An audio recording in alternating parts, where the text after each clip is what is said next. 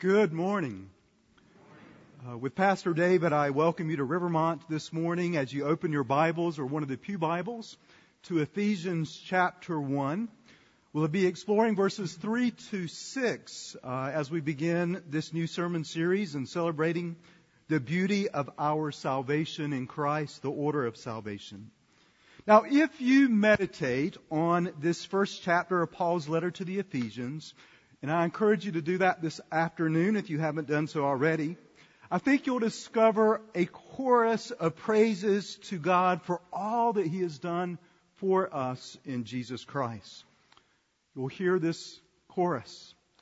To the praise of the glory of His grace, to the praise of the glory of His grace, to the praise of the glory of His grace. And what is striking in these verses is somewhat unique as Paul, as Paul speaks to us as the grace of God, and it's unique in this sense. In many of his other Pauline passages, Paul begins with men and women and their need of God in their sin- sinfulness. Yet here the apostle begins with a different perspective altogether. Not so much from our point of view, our need of grace because of sin, but rather from God's point of view. He begins not with me and my need so much as with God and His eternal plan. Now Paul wants to sweeten our spiritual test buds, to taste that the grace of God in Jesus Christ that has touched my life in the present day is rooted in the very heart and purposes of God from before the foundation of the world even before there was a day. God chose his people in Christ as his election before the foundation of the, of the world in love. He predestined us to adoption as his children. We are chosen for his glory to the praise of the glory of his grace. Please hear now the reading of God's word. This is Ephesians chapter 1 verses 3 to 6. Blessed be the God and Father of our Lord Jesus Christ, who has blessed us in Christ with every spiritual blessing in the heavenly places, even as he chose us in him before the foundation of the world, that we should be holy and blameless before him. In love, he predestined us for adoption as sons through Jesus Christ, according to the purpose of his will to the praise of His glorious grace with which He has blessed us in the beloved. Let us pray. Our Father, as we come before you with our burdens and joys, we pray that for a moment you would unburden our hearts that we might focus upon the things of greatest importance that you have given to us in Jesus Christ. O come, Holy Spirit, Make known to us the meaning of these great words and write them upon our hearts for Jesus' sake. Amen. Well, today's theme regarding salvation is God's election. Now, two introductory remarks. First of all, I want you to think with me and kind of realize that all of the Bible is about election. It's true. For it was God who chose that there would be a world and not I. It was God who chose to save a people in His mercy for Himself and not those people. It was God and not I who chose to send His Son to be my Savior, and it was God and not I, the Bible says, that chose me for His grace and mercy in eternal life. Now, if you understand the message of the Bible in its most basic form, you need to understand that grace begins not with your choice of God in Christ, as wonderful as faith and repentance are, but rather with the grace of God's choice to you in Jesus. And when this grips the depth of your heart, guess what happens? You erupt in praise. Blessed be the God and Father of our Lord Jesus Christ. Bless his holy name. Now that's the first introductory remark. Second, normally, When we think about blessing, we think primarily of what we receive. Primarily what we receive from the Lord. We are the ones that get blessed by Him. We don't often use the language of our blessing the Lord in reverse. Yet we really should. As a matter of fact, if you remember our call to worship from the Psalms, we proclaimed, I will extol the Lord, my God and King, and look at this, and bless your name forever and ever. To the last verse in our call to worship, all your works shall give thanks to you, O Lord, and all your saints shall bless you. And of course, you're familiar with David's Psalm 103. Bless the Lord, O my soul, and all that is within me. Bless your holy name. And you may ask, well, how do we bless the Lord? Well, our Greek text here helps us answer the question. This word blessed is eulogos. Does that sound familiar? Eulogos. Eulogy. Eulogy is a word that we get for the word blessing. Eu means good or well. Logos means word or speech. So it's a good word, a good speech. So we eulogize the Lord. We speak well of Him, for He is good. Where do we do this? Well, we speak well of him to his face in praise and in prayer. We render unto him in worship the glory, the dominion, the authority, the power, the blessing that he alone deserves. We praise him in worship. But secondly, where? Where else do we eulogize the Lord? We speak well of him when we go out of the doors of the church. We speak well of him to the world. world. That's called evangelism is called representing the Lord as an ambassador. We speak well of Him for He reigns and again, He is a good and marvelous God. So by means of introduction, we bless the Lord for we are chosen for His glory to the praise of the glories of His grace. And now we get into some specifics. For here we see that there are blessings and purposes and joys of this election. Now, if you notice what Paul is doing here as we think of blessings, that he first mentions some general things about what it is to enjoy blessings in Christ. Note again the frame. Blessed be the God and Father of our Lord Jesus Christ, who has blessed us in Christ with every spiritual blessing in the heavenly places. Now we exalt this God and Father of our Lord Jesus Christ. Why?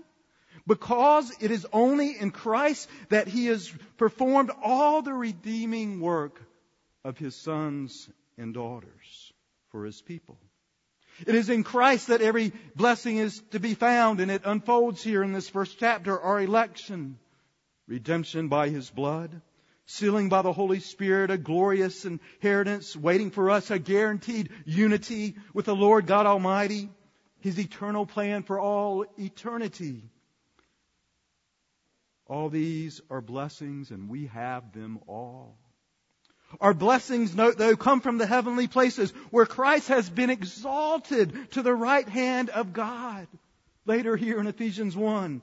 He is above all rule and authority and power and dominion and above every name that is named not only in this age but in the age to come. And all things are under His feet. He has been given headship over all things, including the church, which is the body, the fullness of Him who fills in all. So blessed be the God and Father of our Lord Jesus Christ. We exalt Him. But notice here, as we think about blessings, there is this particular blessing that He chose us before the foundation of the world. He chose us. Let that sink in. He chose you, if you know Jesus Christ, in the glory of His Son, the ultimate elect one, so that you too will be elect in Jesus Christ. You are chosen. This is God's election of His people. And just so you don't miss this blessing, it is unconditional. Why do I say this? Well, because it occurred when? Before the foundation of the earth. Chosen before space and time. God's people chosen in a timeless eternity before the worlds were made. Now why does Paul say this? Well, I think he wants us to know that our biblical election is not based on any performance. How could it be? It was done before the worlds were made. The decision was made. How could it depend on what you and I are able to accomplish? You know, most of us, though, in the experience of our journey on this earth, well, we experience being chosen at different levels. Now, recently, I've talked to a number of couples who are engaged to be married. And at some point, I ask this question. Uh, I often will start with uh, the lady. What is it that really attracts you to your future husband? And I often hear these responses. Well, he's become my best friend. Well, he really is kind. Thankfully, of course, he is spiritually alive, and I want to marry a man like that. Well, these are good reasons for a woman to choose a man. Do you hear that? There's some choice in response, in trust.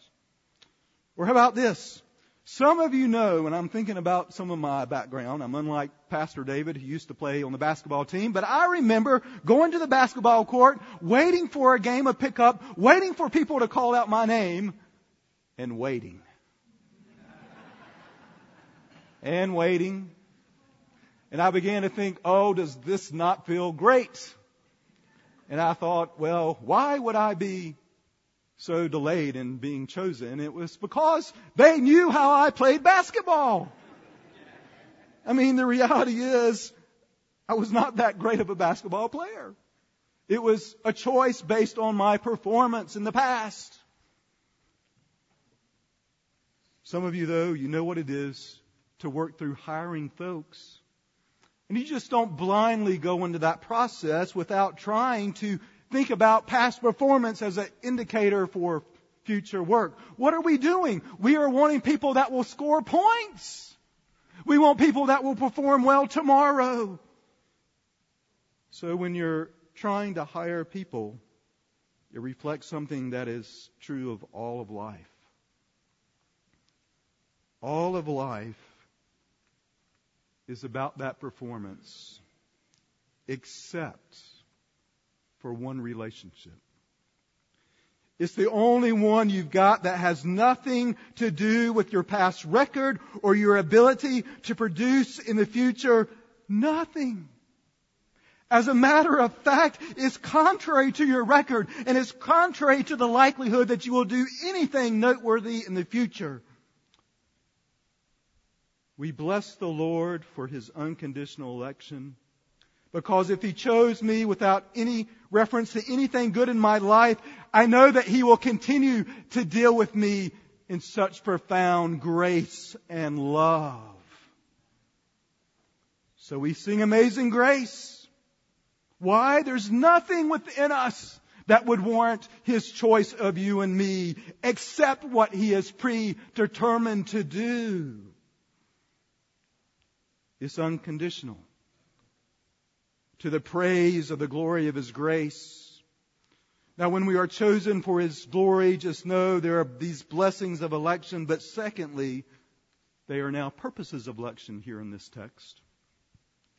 You know, we read this and we are chosen before the foundation of the world, chosen for His glory. Why? Well, it's right here. That we would be holy and blameless before Him. Now, why is this important? Well, some people might mistakenly say that if God has unconditionally chosen His people, we are free to live lives that will wreak havoc with license to sin all over the place. And here you see the apostles say, no, this election is purposeful. You are elected, you're set apart that you might be holy and blameless, and the very God who has reached into your life and has called you unto himself. You know, it's wonderful.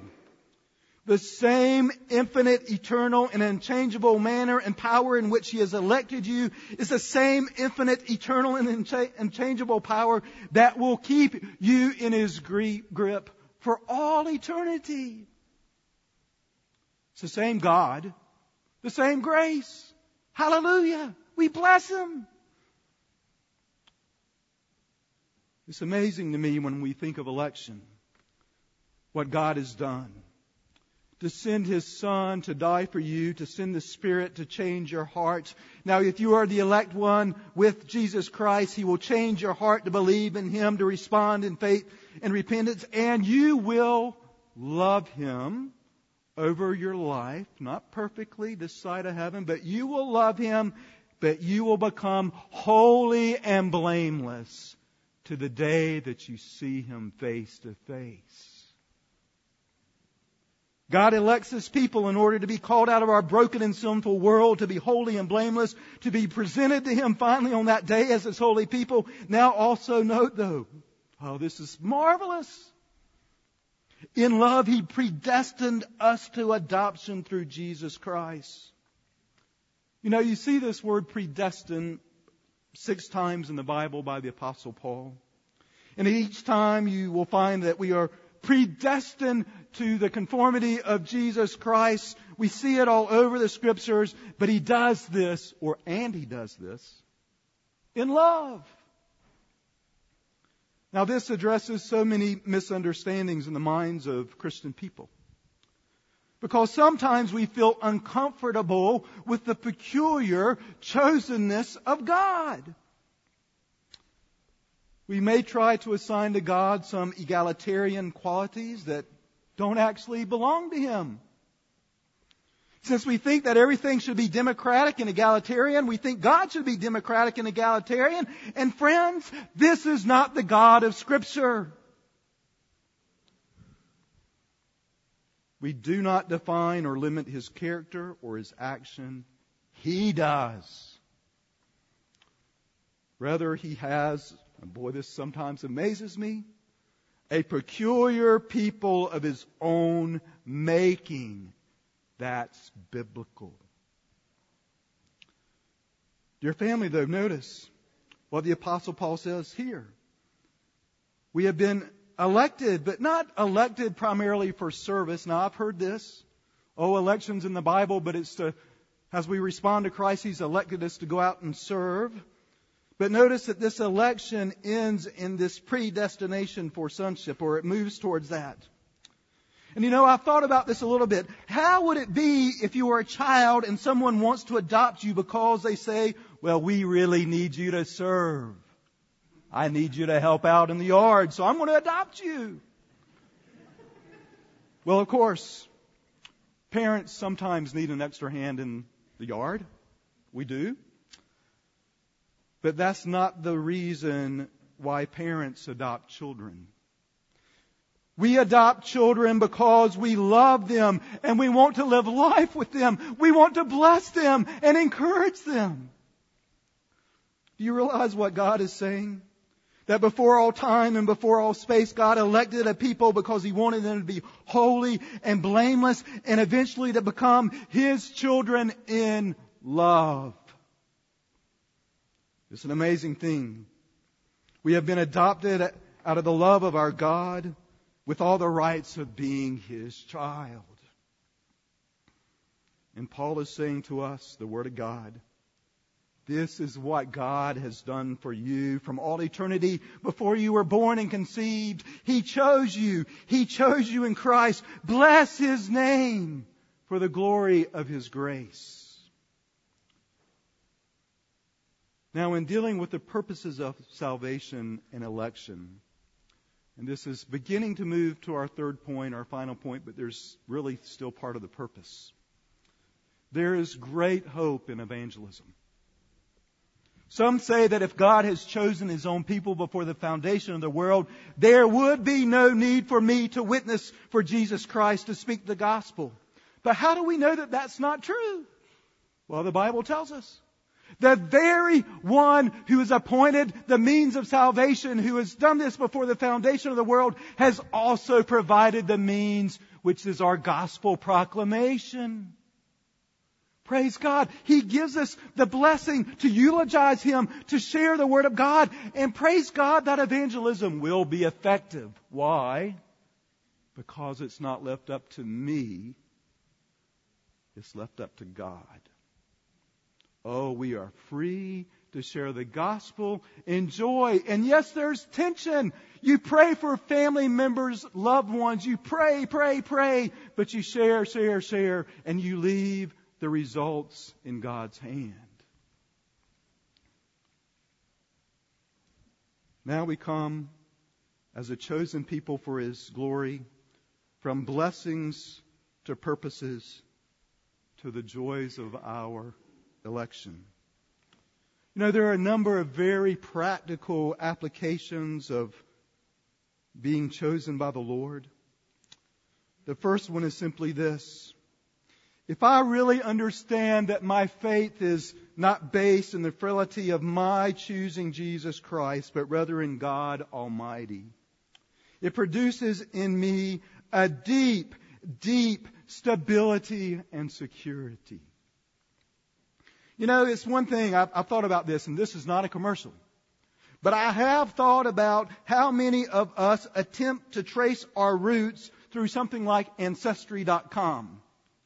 And it's fascinating to me to enjoy the discovery of some things, like I love the fact that one of my great great great grandfather and grandmother way back there came to North Carolina in the central part of the state back in the 1700s, and they eventually established the Cox Mill on the Cape Fear River and I know that all that is there at that location is a little Coast Guard surveying system that monitors now the rise and fall of the Cape Fear River. But that's part of my roots. I kind of like that. I kind of like knowing that. And yet, what's most important is that from all eternity, before we came to know the Lord, He chose you.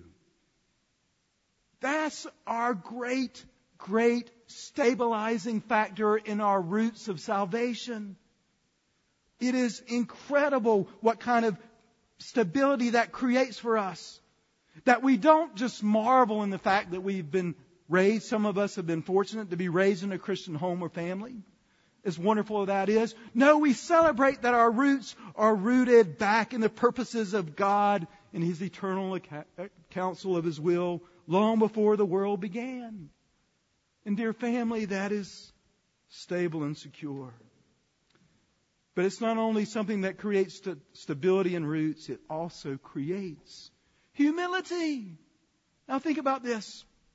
The reason that election produces humility in one sense is because it will drive the last nail in the coffin of my pride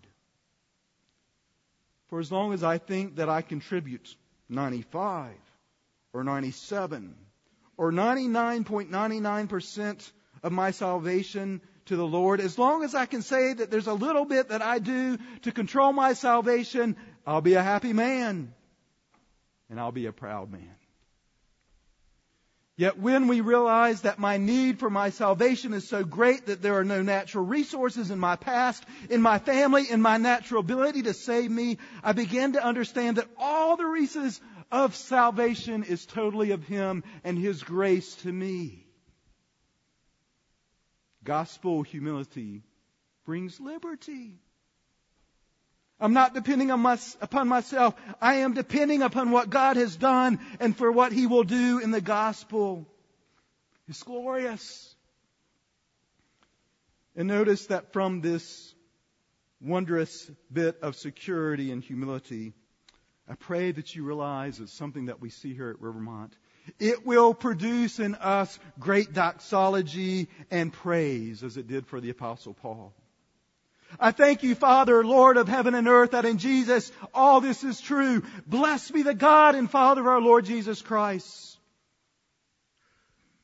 For God gives grace, a grace that we don't deserve, but a grace that He has chosen to extend to us. And notice, in verse 6 at the very end, in the beloved, in the Lord Jesus Christ. It's another echo of our union with Him, knowing that it was in the beloved that sins were punished upon the cross. It's in the beloved that we have salvation as he rose from the dead and is seated at the right hand of God the Father. It is in the beloved that we trust in him for the forgiveness of sins and the abundance of righteousness. Praise God for the glory of his grace. Oh, the great test upon our spiritual test buds this morning. Oh, how does it taste for you when you understand how long He has loved you? When you understand how patiently He has waited and planned for you? How does it taste to you when you understand how tenderly He has sought you? And when you understand how very, very much He loves you, you erupt into praise to the glory of His grace. Let us pray.